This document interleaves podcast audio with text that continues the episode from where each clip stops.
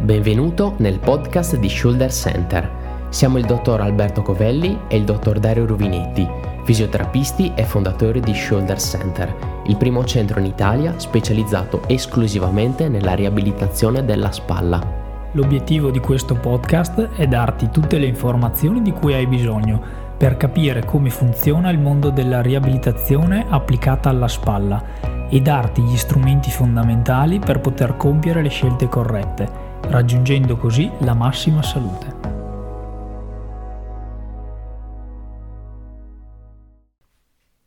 Ciao e benvenuto nella terza puntata di, del podcast di Shoulder Center. Io sono il dottor Alberto Covelli e sono qui in compagnia del dottor Dario Ruvinetti. Ciao a tutti, benvenuti. E in questa puntata, in questa terza puntata, parleremo di un argomento eh, ass- di assoluta attualità che ha suscitato molto interesse sia nei nostri pazienti sia nei nostri spettatori dei vari video su YouTube, ovvero la lussazione della spalla. Sì, infatti abbiamo visto che c'è stata tanta interazione, tanto interesse, parecchie domande sull'argomento, per cui segno che è, è un argomento caldo che, che, scotta, per cui abbiamo tante cose da dire e cercheremo di affrontare ovviamente l'argomento in maniera eh, più esaustiva possibile, chiaramente nel, nel tempo a disposizione, ma comunque ti daremo una panoramica ecco, di, di tutto questo disturbo. Tra l'altro ci chiedevamo appunto quale fossero, cioè su quali argomenti comunque eh, partire con la, la, registrazione di questi podcast perché ci sarebbero tante cose da, da affrontare. Però abbiamo valutato insomma la, la lussazione come un argomento importante appunto e incentreremo questa puntata su quello. Esatto. Allora vedremo, facciamo un attimo un po' il punto della situazione di cosa parleremo nello, nello specifico.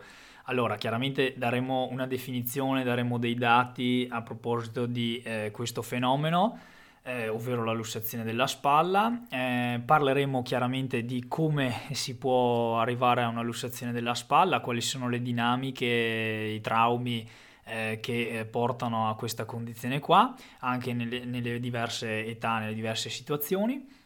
Parleremo anche di eh, quelli che sono dei fattori che possono predisporre all'evento eh, della lussazione della spalla quali sono i trattamenti, cioè come viene gestito un caso di eh, lussazione alla spalla, differenziando quello che è eh, il primo trauma rispetto a eh, traumi multipli, ok, quindi ripetuti nel tempo. Quali sono le fasi riabilitative, ovvero come viene gestita e che step deve fare una persona per eh, recuperare dopo una lussazione di spalla e parleremo anche di eh, quello che è eh, la possibile eh, instabilità che può derivare da una lussazione alla spalla, quindi parleremo del eh, come ridurre il rischio di andare incontro a questa, a questa condizione e quali strumenti noi abbiamo per valutare la, il possibile rischio del, di, una, di lussazioni ricorrenti e di instabilità eh, dell'articolazione eh, e inoltre daremo anche eh, consigli appunto su eh, come svolgere, come essere sicuri di svolgere una riabilitazione efficace che possa quindi portare a un risultato completo, duraturo e farti tornare alla vita no, praticamente normale della spalla dopo certo. un episodio. Allora, innanzitutto direi di partire comunque eh, spiegando che cos'è una, una, dist- una. Una, esatto, una lussazione. Allora, i, ci sono tanti termini che si possono utilizzare, infatti viene a volte definita come dislocazione oppure eh, slogatura in termini un pochino più eh, gergale, però il, il, nome tecnico sarebbe dislocazione, ovvero che cos'è una dislocazione? È una perdita dei rapporti articolari di un'articolazione, quindi le ossa normalmente vanno a comporre, sono unite no, attraverso dei legamenti, attraverso più strutture che andremo poi a descrivere per andare a comporre l'articolazione e in seguito ad un evento esterno. Solitamente traumatico. Solitamente traumatico. Ci possono essere appunto queste alterazioni, cioè si perdono proprio i rapporti, le ossa si separano dalla loro naturale sede anatomica in maniera appunto eh, temporanea oppure permanente. E questa è la prima distinzione che va fatta perché se la perdita è momentanea, quindi stiamo parlando dell'ordine di un secondo, cioè proprio tempi brevissimi, in quel caso si parla di sublussazione. Non è una lussazione vera e propria, la lussazione per essere definita tale è una perdita, ok, senza poi la, eh, diciamo, la, la, il ripristino, il ripristino. delle... e richiede appunto un intervento, eh, un intervento medico, una, tra, una, appunto una tecnica di riposizionamento articolare che viene fatta solitamente in in ospedale. Quindi questa è già la prima distinzione dobbiamo, di cui dobbiamo per capire anche che cosa abbiamo di fronte. Ecco. Il sublussazione temporanea e parziale del, della perdita parziale e invece appunto la lussazione è, è, completa e diciamo finché non viene ridotta quella per, sì. permane. Insomma. Allora, adesso parliamo un attimino, ti, ti raccontiamo un po' di, di curiosità, un po' di dati statistici. Allora, devi pensare che le dislocazioni, le lussazioni della, della spalla sono il 50% di tutte le lussazioni delle articolazioni del nostro corpo a livello statistico.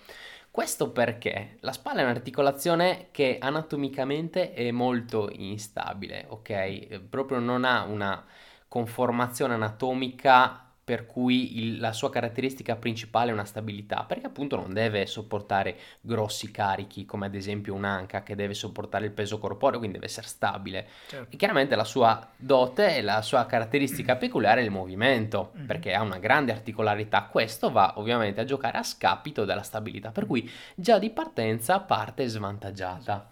Devi pensare che quindi metà di tutte le articolazioni, di tutte le dislocazioni sono alla spalla.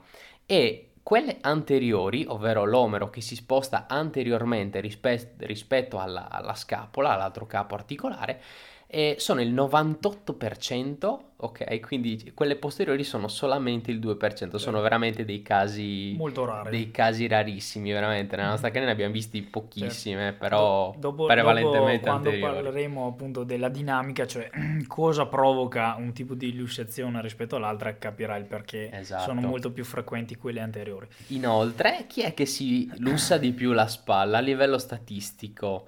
Eh, secondo te è più frequente nei, magari nelle persone magari anziane che magari sono più a rischio di caduta, oppure a metà età, oppure nei giovani. Ecco, allora l'età media, diciamo, stimata di una lussazione, quella in cui avviene, diciamo, il numero maggiore, esatto, i episodi più frequenti è tra i 21 e i 30 anni. Quindi questo ti lascia già eh, capire che c'è comunque qualcosa già da subito, cioè è legato all'attività motoria, è legato all'attività che viene praticata a livello di attività sulla spalla e quindi certo. di, di carico che viene subito e quindi anche legato all'attività sportiva. Infatti, 21-30 anni è l'età proprio in cui si verifica più frequentemente e ovviamente nella categoria degli sportivi. Categoria degli sportivi è quella in assoluto più colpita, per cui tutti quelli che sono gli sport da contatto, come appunto il il rugby, mi viene da pensare, oppure anche lo, il calcio stesso, sono appunto gli sport. Anche, certo, il... anche tutti i combattimenti, sport di combattimento, perché la lotta, il judo, le arti sì, marziali. Sì. Comunque contatto fisico. Quindi magari trauma diretto, magari un, un avversario che effettua un placcaggio, certo. un contrasto, oppure certo. può essere anche magari una caduta stessa, quindi non è un, un trauma eh, diretto da un, diciamo, un agente esterno, ma è dovuto a una caduta magari con esatto. una... poi spiegheremo dopo dettagliatamente perché questo avviene. Certo.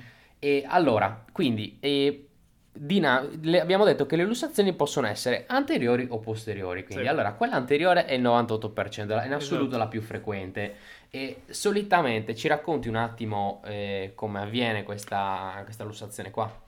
Allora, praticamente eh, la dinamica che eh, causa l'ussazione anteriore possiamo ridurle fondamentalmente a due situazioni, a due movimenti. Allora, eh, la prima è sicuramente quella che, ehm, in cui il trauma avviene quando il braccio, ok, è eh, abdotto, cosa si intende? Quindi è lontano dal corpo, ok? E il movimento di eh, rotazione esterna, ok?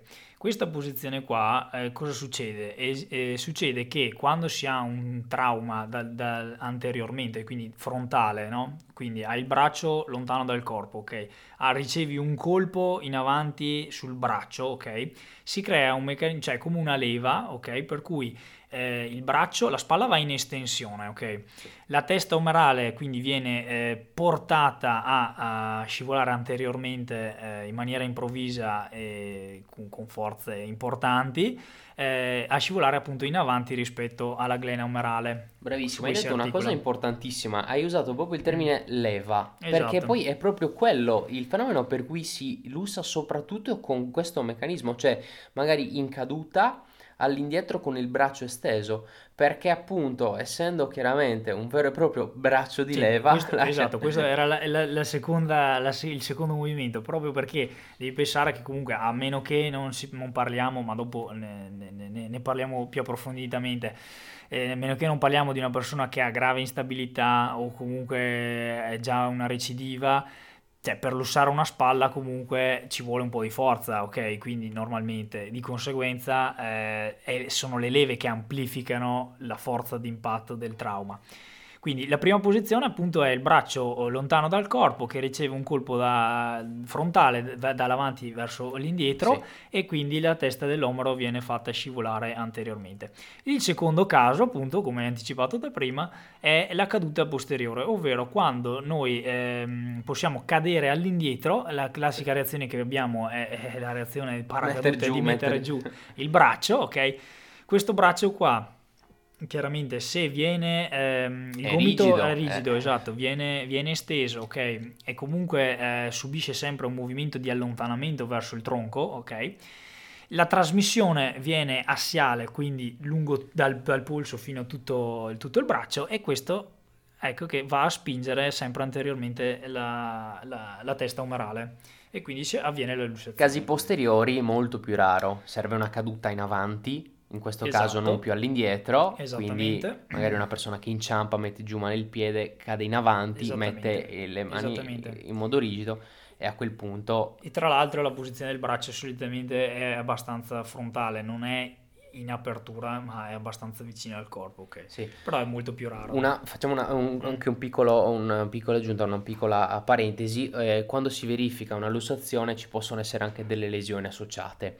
Lesioni che possono essere ehm, dei legamenti, come ad esempio quella di un legamento che si chiama glenomerale inferiore, che si chiama lesione di Bancarta, adesso questo è il termine tecnico, e ci può essere anche invece una lesione, proprio una, della, una rottura magari della superficie articolare del, dell'omero, proprio nella, in questo contatto, perché essendo comunque una dinamica molto forte con un grosso impatto ci può essere anche una lesione proprio a livello della cartilagine. Sì. Questa appunto si chiama heel sacks ed è, sono tutte situazioni in cui eh, tutti i fattori che poi portano a um, rendere un quadro no, di lussazione più mm-hmm. grave rispetto al lo peggiorano.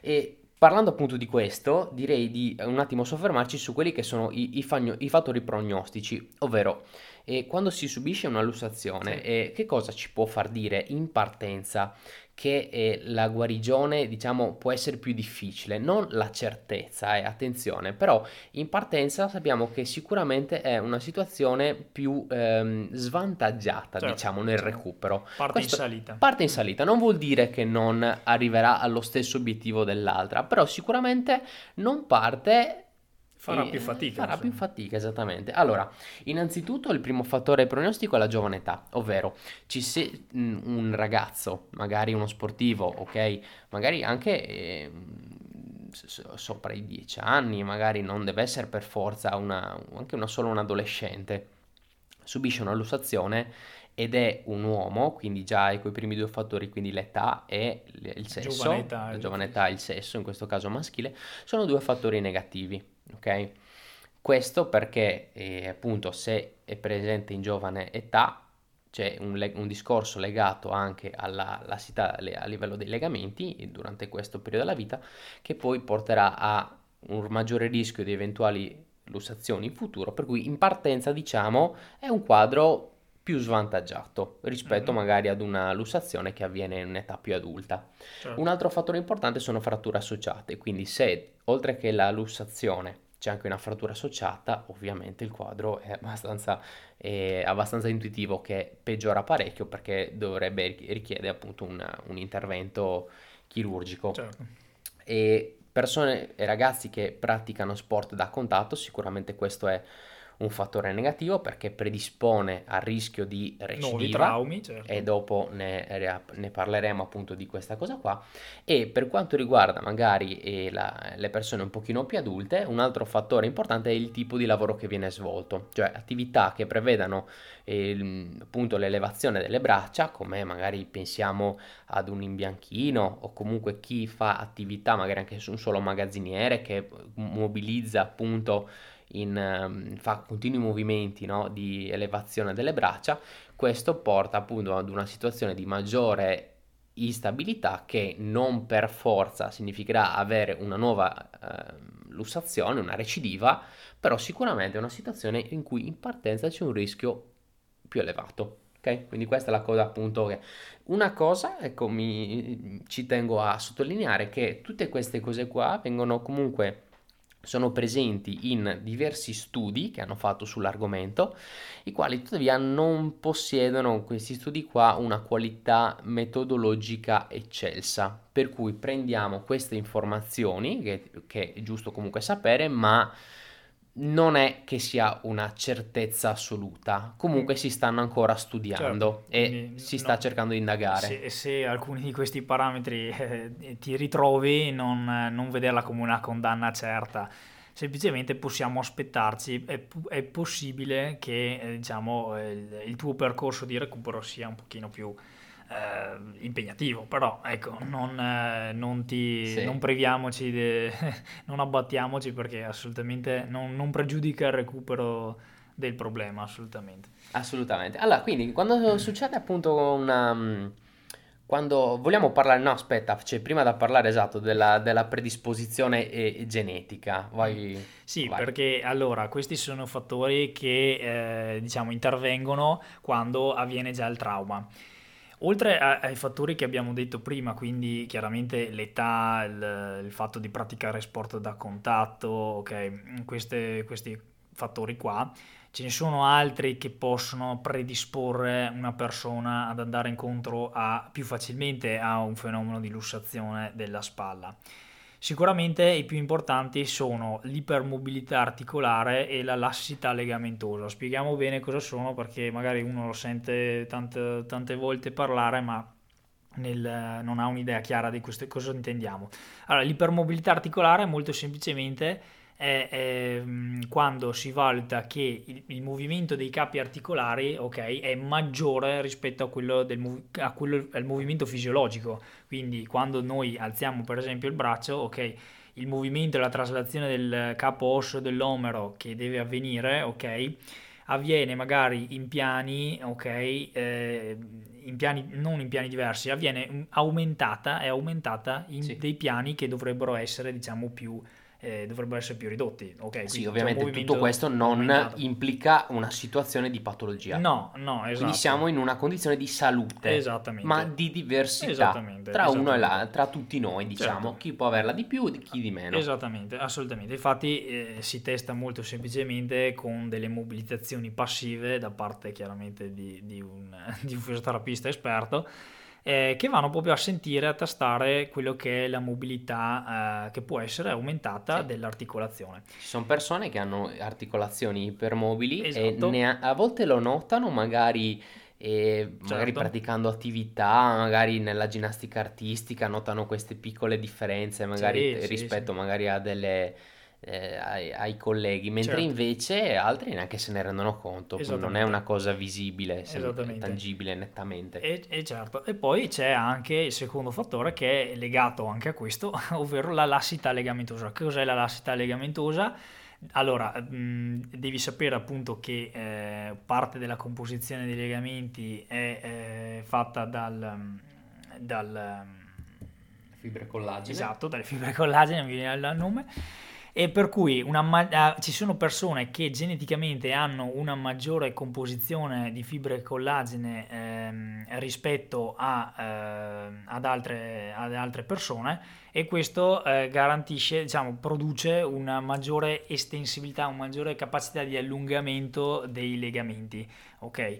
Allora, la, la principale eh, funzione del legamento chiaramente dovrebbe essere quella di eh, assorbire e controllare le tensioni e le forze che vengono trasmesse durante il movimento, perché è uno stabilizzatore. Sì. Di conseguenza per natura non dovrebbe essere eccessivamente allungabile, proprio perché sennò viene un po' meno la, l'azione di stabilizzazione. Assolutamente. Ci sono persone che geneticamente hanno dei legamenti più elastici e quindi... Eh, Infatti, quali mobili. sono i tre elementi che vanno a comporre la stabilità di un'articolazione, qualunque articolazione, anche la spalla, sono i legamenti, sono la contrazione dei muscoli e poi l'attivazione neuromotoria. Che cos'è appunto in questo caso l'attivazione neuromotoria? È semplicemente la coordinazione muscolare nel momento esatto con il timing giusto per andare appunto a stabilizzare un'articolazione nell'atto di fare un movimento. Quindi un meccanismo protettivo del nostro cervello inconscio che contrae i muscoli nell'esatto momento in cui serve per stabilizzare un'articolazione eh, faccio, ho fatto questa piccola parentesi perché poi sarà importante per capire quale è il trattamento riabilitativo che viene fatto e perché poi vengono dati determinati esercizi, ok? Quindi questo ti aiuterà poi a capire dopo le scelte terapeutiche che si fanno in ottica, in ottica riabilitativa, ok? Quindi questa era una cosa appunto importante. E una volta che succede una lussazione, che cosa, quali sono i quadri possibili? Che cosa mm-hmm. può succedere? Allora, solitamente diciamo che eh, viene fatta questa grossa distinzione. Allora, in alcuni casi c'è una gestione di tipo conservativo, ovvero supponiamo che appunto il ragazzo eh, si fa una lussazione vera e propria, magari supponiamo che stia giocando a calcio, nell'atto mm-hmm. di ricevere un cross salta, colpisce il pallone e nell'atto di cadere, è sbilanciato magari da un avversario, mette giù il braccio e a quel punto, pam, lussazione rimane a terra, soccorsi di ogni, di ogni tipo e quindi eh, qual è il qual è il, um, l'iter che viene fatto? Allora viene trasportato appunto in ospedale, ehm, viene mobilizzato, valutato. viene valutato certo. da un ortopedico viene, per cui viene fatta una tecnica appunto articolare di riduzione mm. e anche una tecnica abbastanza dolorosa per cui la persona viene chiaramente eh, anestetizzata in parte nell'atto di muovere, quindi certo. viene fatta questa tecnica di riduzione e a quel punto viene immobilizzato, ok? Quindi certo. si va a vedere, ovviamente prima viene fatta una radiografia, certo. quindi si va a vedere se non ci sono lesioni associate, se Fratture, non ci sono fratture, certo. se è solamente lussata la spalla e a quel punto manovra di riduzione e immobilizzazione. L'immobilizzazione come viene fatta? Viene utilizzato un tutore, si chiama tutore Desol, è quello più utilizzato, è un tutore per cui eh, c'è una, un, un diciamo il braccio viene appoggiato, ok, e con il gomito flesso contro appunto il, contro il torace. Uh-huh.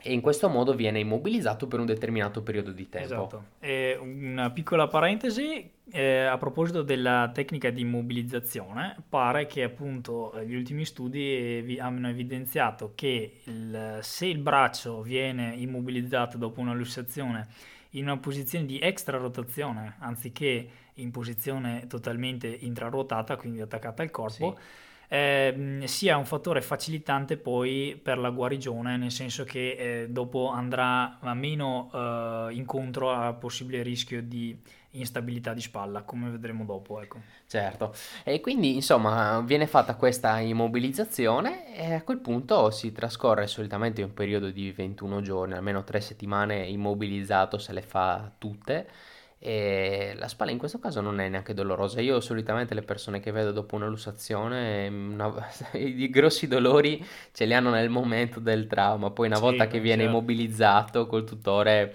ormai la strada è, è in discesa. Chiaramente il, il, tutore comporta il non utilizzare un braccio per, per tre settimane, per cui parecchio, parecchio fastidiose. Consideriamo che eh, c'erano state delle ricerche su quali sono i dolori più intensi no, che possiamo provare durante, nella, per la nostra salute, ah, diciamo, sì. e la lussazione superava di molto anche la frattura come dolore, quindi lussarsi Bene. una spalla è parecchio cui se hai subito una lussazione, sai, ecco, esatto, sai, che... Cosa vuol dire. Eh, parliamo del primo episodio perché poi in realtà quando poi... Eh, sì, uno può, certo. venirle, eh, può riceverla più volte, eh, diventa sempre meno doloroso. L'ascoltatore dovrebbe essere confortato, esatto. non è sapere questa cosa qua, nel senso che ha già dato. Esatto, cui... esatto, il peggio è nel momento in cui uno si lussa, poi dopo, beh, nel periodo di immobilizzazione appunto come hai detto sì. te non c'è particolare dolore, e hai detto una cosa importante poi, prima, eh, hai fatto riferimento al fatto che la prima lussazione è molto dolorosa sì. e le altre non tanto. Sempre eh, meno. Sempre meno, bravo. Eh, perché io l'ho notato in un paziente che ho mm. visto mm. qualche tempo fa. Lui è arrivato con una distorsione, con un, cioè ormai degli episodi recidivanti di lussazioni da, certo, da tanti anni. Certo. E mi raccontava che lui ehm, praticava la manovra di riposizionamento certo. in modo autonomo. Assolutamente. Cioè, eh, l'ultima volta mi ha raccontato che si l'ho lussato, mi pare, in un campo da gioco, comunque facendo dell'attività, e l'aveva lussata in una maniera, adesso cioè, ti, ti faccio veramente rabbrividire, ah. e tirando una spallata contro il muro ah, sì, sì. per riposizionarla. Perché la lussazione anteriore, come abbiamo spiegato esatto. prima, è la traslazione anteriore, anteriore dell'omero rispetto alla scapola con un impatto frontale contro un muro tende Te appunto a, ri- indietro, esatto. tende a riposizionarla all'indietro. Per cui una dinamica terribile, cioè questa è una cosa assolutamente da sconsigliare assolutamente mm, perché però purtroppo è molto frequente sì, sì, sì. tende col tempo ad abituarsi al fenomeno e ad autogestirlo in questa maniera qua cioè, rischio di lesioni associate rischio eh, veramente di allungare esatto. la guarigione in modo e lui non provava dolore ormai era diventata una prassi cioè quando usciva sì magari esatto, nel momento esatto. teneva il braccio poi una volta che lo riposizionava esatto. stava bene proprio c'è perché, una roba pazzesca proprio perché appunto i tessuti e si sono abituati. Eh, tornando al discorso del quando si verifica il primo episodio, è importante la tempistica perché eh, la manovra di riduzione diventa sempre più difficile dopo una prima lussazione, più tempo si aspetta.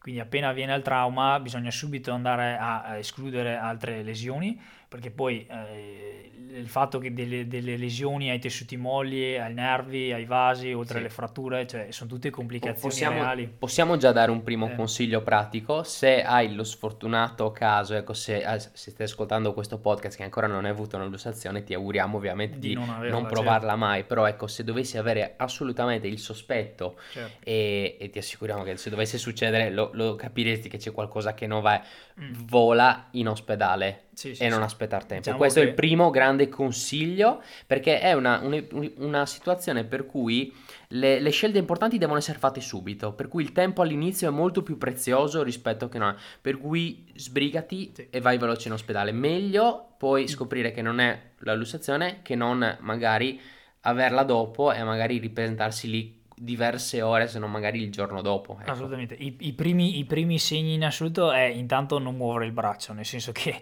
la persona che si è lussata non riesce proprio neanche a muovere il braccio, quello è il primo sicuramente indicatore. E secondo, molto spesso, anzi direi quasi sempre, è visibile un'alterazione um, del, proprio del, della, sì, della sì, fisionomia. Cioè, vedi proprio un osso che esce fuori, esatto. per cui non, non è cioè, che ci siano un tanti profilo, dubbi. un profilo articolare alterato, ecco. Sì, quello... sì. Quindi quelli sono i primi e bisogna muoversi. Ma poi comunque fretta, spesso si gonfia, c'è proprio un gonfiore immediato data si dal, capisce dalla... subito che c'è qualcosa che non Assolutamente, va. Assolutamente, anche perché comunque... pronto soccorso. Esattamente, anche perché comunque i legamenti sono erorati di sangue, quindi esatto. quando c'è comunque una lesione del genere c'è uno stravaso ematico, cioè certo. cioè si, rompe, si rompono dei capillari, dei vasi sanguigni, per cui c'è un gonfiore che è immediato, cioè la spalla si gonfia sì, subito sì, sì, e in quel caso sì, diretto. In, in pronto soccorso appunto perché per escludere altre lesioni, per verificare e fare la manovra di riposizionamento che deve essere effettuata dall'ortopedico. Caso invece in cui eh, con una radiografia si veda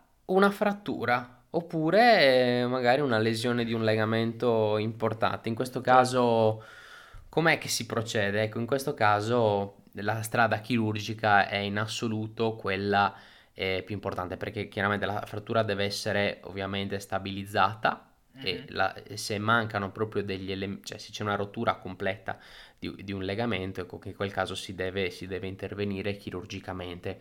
Mm. E mm-hmm. la chirurgia può essere fatta sia in una fase in, immediata, diciamo, quando c'è appunto una frattura associata oppure, ma può essere anche effettuata quando gli episodi di recidive sono ovviamente ripetuti, ripetuti e protratti. Certo ma anche quando c'è un fallimento della terapia conservativa. Quindi la chirurgia è fatta in una situazione di emergenza se lo richiede, ma anche in fase tardiva se gli episodi di lussazione iniziano a essere frequenti, perché appunto una volta che c'è stato un episodio poi è più frequente, gestire... è più frequente che ce ne siano degli altri.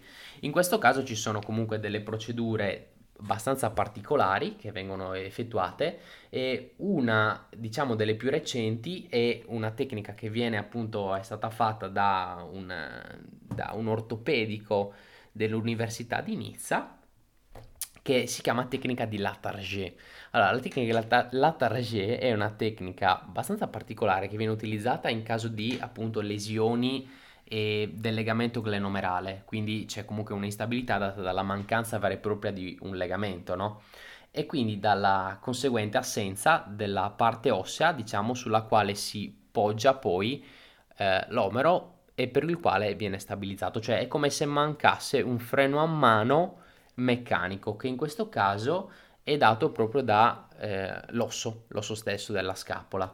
Per cui in questo caso si cerca di colmare la perdita di sostanza ossea e questo qua viene fatto attraverso appunto l'aiuto della coracoide. Che cos'è la coracoide? È un piccolo pezzettino di eh, una piccola parte ossea della scapola, si chiama appunto, è una piccola estensione, ecco, Sì. che in questo caso viene ehm, recisa, ok, chirurgicamente e viene riutilizzata per eh, ricreare una sorta di stop, cioè proprio di muro meccanico osseo, contenimento. contenimento proprio meccanico a livello osseo per evitare che l'omero appunto si muova e che quindi si ridu- cioè, riduca tantissimo il rischio di, i- di lussazione. Questo viene fatto in una maniera eh, completamente eh, rivoluzionaria perché mentre prima le lussazioni ve- chir- eh, trattate chirurgicamente venivano fatte a cielo aperto, cioè cosa significa? Significa che veniva recisa comunque la- l'articolazione, veniva fatto comunque un taglio di diversi centimetri e si lavorava appunto con l'articolazione a vista. Quindi eh, questo richiedeva comunque un, una- un grosso stress Molto dei tessuti. Eh, caspita. Moltissimo. Invece adesso viene utilizzata una tecnica artroscopica per cui cosa significa? Si fanno dei piccoli taglietti, ovviamente in punti localizzati, si va dentro con app- strumenti e... strumenti cioè, appositi e si lavora dall'interno, quindi diciamo che la fissazione in questo caso non viene fatta tramite appunto dei mh, attraverso appunto la, la- delle cuciture, dei punti di sutura, ma viene fatto attraverso l'applicazione di due piccoli bottoni. In questo modo qua si riduce veramente tantissimo li- appunto le- l'intervento no, che viene fatto, l'invasività ecco, dell'intervento che viene fatto. Per cui anche i tempi di, di guarigione poi si allungano tantissimo perché devi pensare che se una spalla e dei sei tessuti vengono recisi molto, poi avranno anche bisogno di più tempo per guarire, quindi la spalla sarà più compromessa dal punto di vista, sarà più stressata, più eh, interessata in questo problema. Mentre invece con dei piccoli, ovviamente, delle, delle lesioni, no? Più contenute. più cioè, contenute, ovviamente i tempi di guarigione si allungano, si, Si accorciano. accorciano, Si si accorciano. accorciano notevolmente. Certo, assolutamente. Quindi Benissimo. dopo la- appunto il, trattamento, cioè quindi si va direttamente o all'immobilizzazione col tutore oppure prima si fa un intervento chirurgico anche con queste nuove tecniche, si arriva comunque sempre al periodo di immobilizzazione dopo eventuale intervento.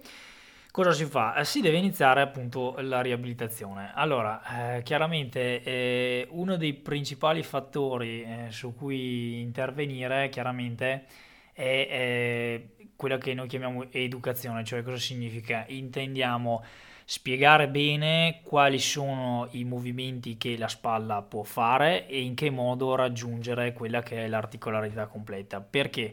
Perché chiaramente uno dei primi ostacoli in cui ci si può confrontare durante periodo- il periodo di riabilitazione è anche molta paura del movimento della spalla, proprio perché c'è stato un trauma, quindi un movimento improvviso, un impatto eh, del, del braccio, molto molto dolore e questo il corpo se lo ricorda molto bene e eh, la spalla è rimasta eh, diciamo protetta da un tutore per parecchio tempo, ok? Quindi sicuramente il primo, il primo approccio è cercare di intervenire con eh, dei movimenti molto, molto semplici, delicati, lontani da quelle che sono le posizioni più estreme dell'articolazione o che si avvicinano anche a quella che è stata la, la, posizione di, di, trauma. Io ho notato che a livello riabilitativo la prima fase eh, diciamo che più che un trattare la lussazione in sé è un trattare le conseguenze dell'immobilizzazione esatto. derivate dalla lussazione. Quindi la, una spalla immobilizzata tre settimane è una spalla che dopo avrà molti problemi nel movimento. Okay? Questo indipendentemente da, dalla lussazione. Quindi all'inizio è più quello l'intervento che viene fatto più che in realtà la lussazione esattamente, esattamente. poi chiaramente eh, il programma la delicatezza della riabilitazione sta nel fatto che noi dobbiamo eh, appunto proprio perché è rimasta tanto tempo ferma la spalla riadattare gradualmente tutti i tessuti i legamenti i muscoli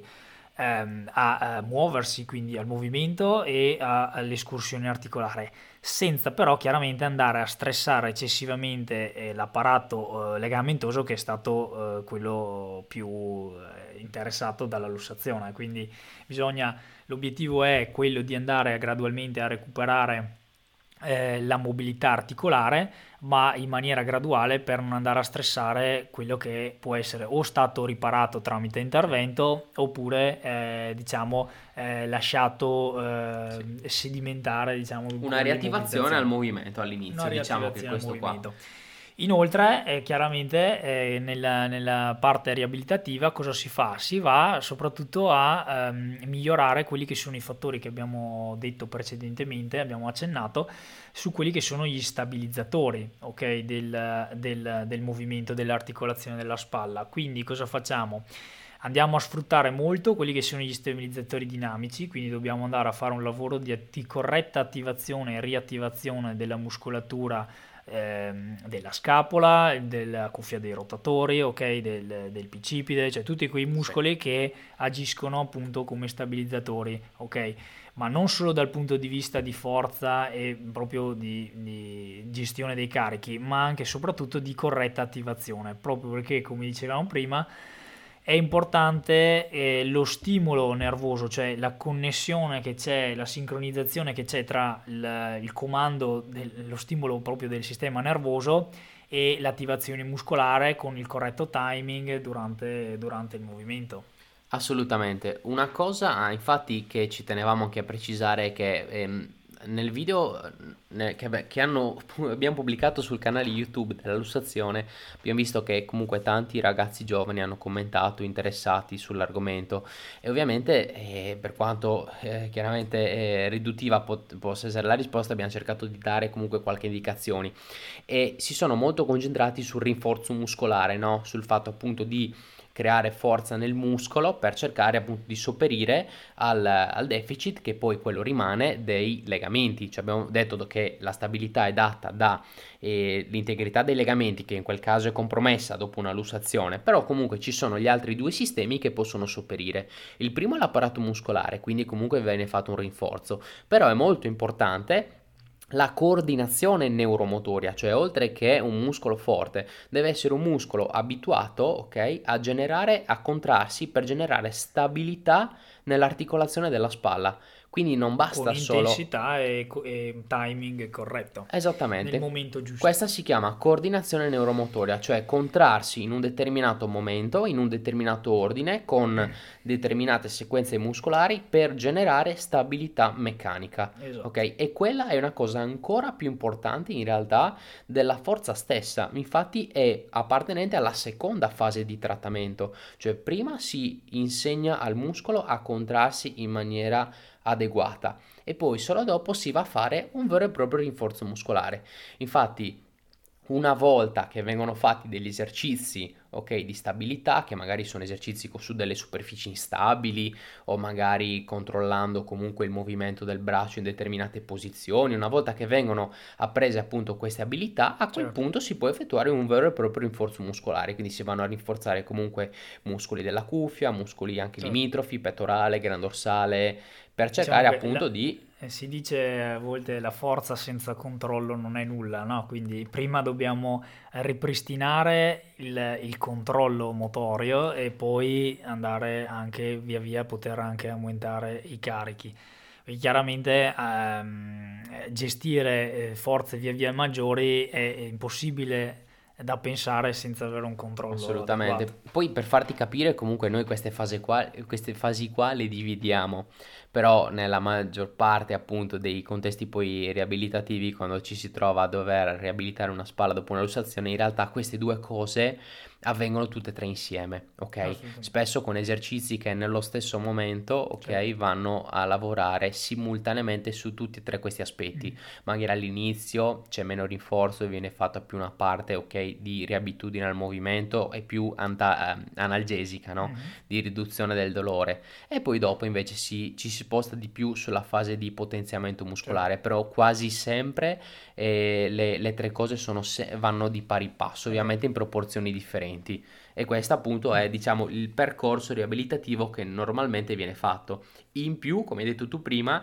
ci si inserisce l'informazione, cioè la, l'insegnamento ok, di alcuni ovviamente comportamenti da evitare, alcuni più rischiosi, mentre invece altri magari di cui si ha paura a fare movimenti, alcune cose che certo. ci, si diciamo si pensa come rischiose, che in realtà mm. non lo sono assolutamente, in, quelle, in quel caso lì invece certo. bisogna vincere la paura, quelle cose là vanno incentivate perché appunto Chiaro. non portano a nessun rischio di avere poi un ulteriore episodio eh, certo. futuro. E, e, e, anche imparare appunto le strategie di gestione corrette, perché per esempio come prima hai fatto l'esempio della persona che, del tuo paziente che si rimetteva dentro la, la spalla a spallate al muro, ecco magari quella sì, viene un po' sconsigliata, non è quella quello sarebbe veramente da, da, legare. Non, sì, eh... il rischio di, di, farsi veramente delle lesioni importanti. Però anche i comportamenti a casa, ci sono persone che non tornano al lavoro per paura di fare la lussazione, magari eh, con un lavoro fatto bene assolutamente la mobilità certo. della spalla è recuperabile certo. in, modo, in, modo, completo. Certo.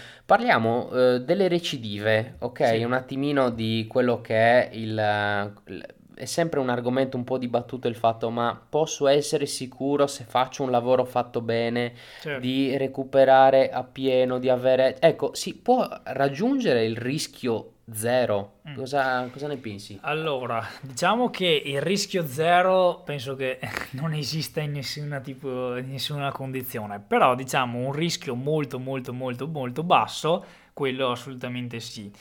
Eh, ci viene incontro a proposito uno strumento che è stato validato molto recentemente, eh, di cui adesso ti parliamo, ovvero eh, quello che si chiama il PRIS tool. Ok, PRIS è un acronimo che sta per Predicting Recurrent, eh, no, Recurrent Instability of the Shoulder, scusa.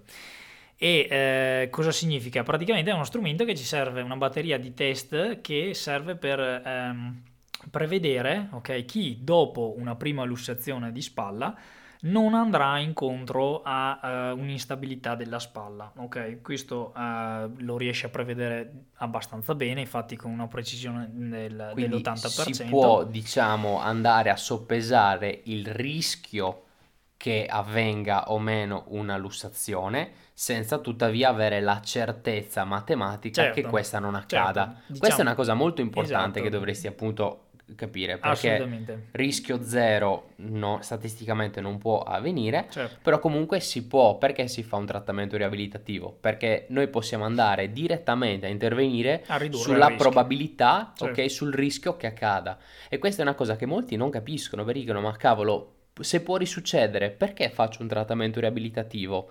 Sì però il rischio un rischio del 10% che mm. accada non è come avere un rischio dell'80-90% che accada. È vero che poi chi ha il rischio del 10% magari ha il caso, vuole che si lussi anche lui, però lavorare sulla, sulla probabilità certo. statistica che questo evento riaccada è mm. una responsabilità diretta che certo. deve avere la persona, cioè deve prendere proprio in carico questa cosa, perché è un, un fattore mm. che è determinabile. Sì. Con, con il PRIS, appunto, possiamo dirti se eh, per il tipo di trauma e la lussazione che hai avuto nel primo episodio se appunto non andrai incontro a un rischio maggiore di instabilità. Quindi è un'informazione molto importante. Uno perché chiaramente tranquillizza la persona, cioè sapere che ho un, un rischio molto basso di andare incontro a instabilità chiaramente mi dà molta più fiducia anche nel riprendere le mie attività. Ciò non toglie che comunque va sempre fatto un lavoro eh, di riabilitazione, chiaramente, per ridurre ulteriormente ancora questo, questo, questo rischio. Eh, come una parola veloce su come si compone, cioè quali sono gli elementi che utilizziamo, i parametri che utilizziamo per dire ok, tu hai un basso rischio di andare incontro a instabilità. Eh, allora, innanzitutto alcuni li abbiamo già visti. Eh, uno, un fattore è l'età, chiaramente, quindi se l'età è eh, più giovane oppure è un po' più, più avanti. Quindi eh, se sei giovane non ti abbattere perché ne hai uno su... Adesso andiamo a vedere gli altri, ma non esatto, è sufficiente. Non è, solo, non è solo l'età che incide, sicuramente l'età più giovane è più, è più rischioso, però non è, non è solo quello. L'altro, il secondo parametro che utilizziamo è ehm, se la lussazione ha interessato quello che è l'arto dominante o no. L'arto dominante vuol dire cioè, se tu sei destro o mancino, ok, e la lussazione avviene sul tuo arto che utilizzi normalmente, ok. Eh, poi un altro parametro sicuramente è se il braccio è stato immobilizzato o no. Chiaramente chi non viene immobilizzato, ma credo, cioè, ormai non dovrebbe, non dovrebbe, succedere, però se uno eh, non viene immobilizzato chiaramente ha eh, un rischio maggiore sicuramente. E in più, eh, se vi è stato in seguito alla lussazione anche la cosiddetta lesione di Bankart che hai citato te prima, Ricordiamo che quindi è un danneggiamento del legamento, ma anche del labbro glenoideo antero-inferiore a cui è attaccato il legamento, mm-hmm. per cui si tira dietro il pezzo di, di, di labbro glenoideo, che tra l'altro, ricordiamo, è fondamentalmente una forma di ulteriore contenimento ehm, della, dell'articolazione, no? della superficie articolare su cui si appoggia l'omero. Quindi se c'è stata questa lesione di Bankart, chiaramente, eh, che è un danneggiamento di questo, di questo labbro, è più facile andare incontro a instabilità. Inoltre vengono utilizzati anche i punteggi risultati da eh, due scale di valutazione. La prima è la SPADI, che è la Shoulder, ehm, la shoulder eh, Disability Index, ok? E, ehm, e cosa, questo è un, un, questionario che va ad analizzare il dolore e la disabilità del, dell'arto. E l'ultima è eh, la Tampa Scale of Kinesiofobia che appunto è, eh, valuta diciamo il, il vissuto, anche il, la, la, paura che può avere questa persona qua nel muovere il braccio, nel compiere attività con questa. Sommando tutti questi dati, ok, riusciamo a darti una, una percentuale eh, del, della possibilità di non incorrere in, in instabilità, ok? Assolutamente. Per cui direi che possiamo adesso concludere la puntata spiegando finalmente quelli che sono i consigli poi pratici per vivere una vita serena, perché si può vivere una vita serena dopo aver avuto una lussazione senza doversi più preoccupare, senza anche necessità di dover ricorrere ad un intervento chirurgico, certo. perché molti sono spaventati. Sì, come se si vedessero già operati tra qualche anno certo. per poter risolvere definitivamente il certo. problema. E assolutamente no, assolutamente no, per cui si può vivere assolutamente con eh, anche una, un episodio o più di lussazioni, ma poi se viene fatto un lavoro fatto bene, chiaramente si può assolutamente stare Ridurre tranquilli, rischio, per chiaro. cui ecco, per cui alcuni consigli pratici per vivere appunto una vita serena. Allora, ovviamente nell'ambito appunto sportivo sarebbero da evitare gli sport da contatto, per cui se sei un amante, un grande fan appassionato di sport come il rugby, come il calcio, eh, non ti diciamo di non praticarli, però giustamente praticarli può esporti a un rischio di cui devi essere consapevole, ok? Quindi parliamo sempre di rischio e non di certezza, ok? Però questa cosa qui è una cosa appunto da, da sapere, ecco, se si pratica. Se invece hai la possibilità e vuoi essere veramente sicuro di stare, di stare bene, di non avere più questi episodi, ecco, in quel caso il, il cambio di sport, di attività praticata può essere una mossa intelligente. Ovviamente va valutata, nel senso che non lo imponiamo, però.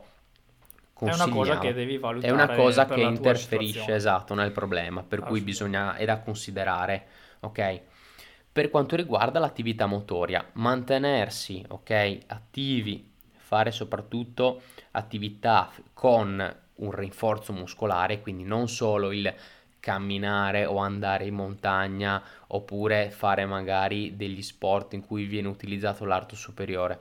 La cosa ideale sarebbe mobilizzare resistenze, quindi noi consigliamo tantissimo l'attività magari di, di palestra oppure la stessa attività di nuoto nella quale ti ricordo che la resistenza in questo caso utilizzata è l'acqua per cui in quel caso viene fatto comunque un lavoro di rinforzo, di rinforzo motorio, però comunque cerca di mantenere uno stile di vita attivo, perché uno stile di vita attivo ti determina appunto una migliore attività muscolare, capacità di gestire carichi meccanici, nonché attività di lavoro di coordinazione neuromotoria, quindi magari mantenere un programma di esercizi di coordinazione muscolare che ti può dare tranquillamente il fisioterapista. Noi solitamente li diamo al termine del percorso riabilitativo, nella quale appunto si mantiene in allenamento la spalla nel contrarsi con, determin- con la muscolatura necessaria eh, in modo da poterla stabilizzare. Quindi questi sono diciamo degli esercizi che dovrei mantenere sempre, ok?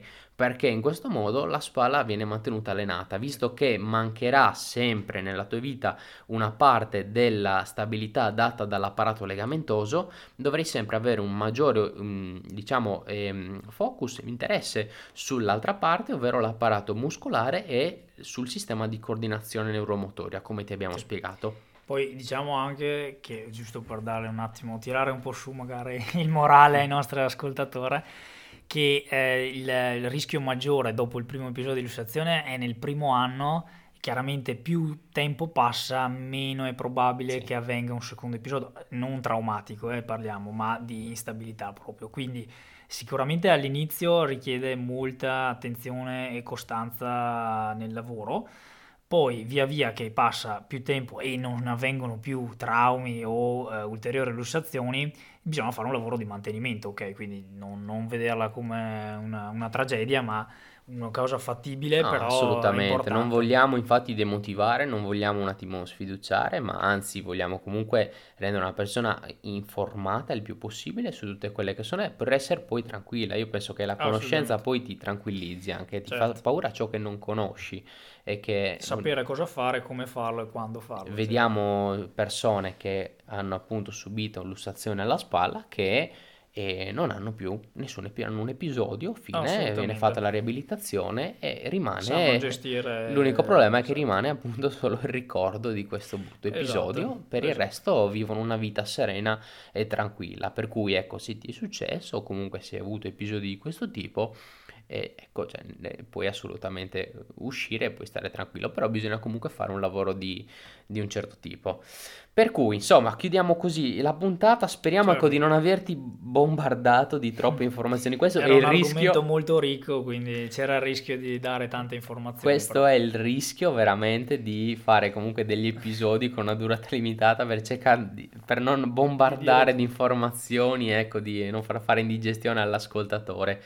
Però diciamo si che... può anche riascoltare, quindi insomma, sì, esatto, prenderti ti... appunti o se vuoi ri- riascoltare una parte in particolare ti invitiamo. Assolutamente, infatti poi tieni conto che molte di queste di questi argomenti noi adesso li abbiamo condensati in un'unica puntata per cercare comunque di dare una certa coerenza e di non determinare poi dispersione anche nell'argomento. Però eh, tu, sono tutti argomenti che noi poi eh, approfondiamo in maniera ancora più specifica dei sottoargomenti all'interno del nostro canale YouTube, quindi ti invitiamo a seguirlo. Ogni mercoledì mattina esce un video nuovo, parliamo veramente di tutto e visto che la lussazione è un argomento abbastanza interessato, ti invitiamo appunto a seguirci perché affronteremo di questi argomenti in maniera più approfondita. Alcuni li abbiamo già trattati, ne tratteremo ancora altri, per cui ti invito a seguire il canale e attivare la campanellina. Siamo anche su Facebook, ogni lunedì, mercoledì e venerdì mattina esce un nuovo post in cui parliamo di un argomento sulla spalla, quindi ti invito a seguirci perché alcune poi... pillole curiose. Sì, alcune cose abbastanza divertenti che pubblichiamo nella, sempre nell'ambito riabilitazione. E Ti invito anche a condividere il podcast se ti è piaciuto, attraverso tutti i canali trovi il tastino di condivisione, se lo stai ascoltando su Spotify è semplicissimo, se invece lo stai ascoltando da Google Podcast oppure da, da Apple Podcast trovi comunque il bottone della condivisione, quindi è semplicissimo, ok? Ti ringraziamo per aver ascoltato questa puntata, ci vediamo alla prossima. Alla salute della tua spalla, ciao. Ciao. Benvenuto nel podcast di Shoulder Center siamo il dottor Alberto Covelli e il dottor Dario Ruvinetti, fisioterapisti e fondatori di Shoulder Center, il primo centro in Italia specializzato esclusivamente nella riabilitazione della spalla. L'obiettivo di questo podcast è darti tutte le informazioni di cui hai bisogno per capire come funziona il mondo della riabilitazione applicata alla spalla e darti gli strumenti fondamentali per poter compiere le scelte corrette, raggiungendo così la massima salute.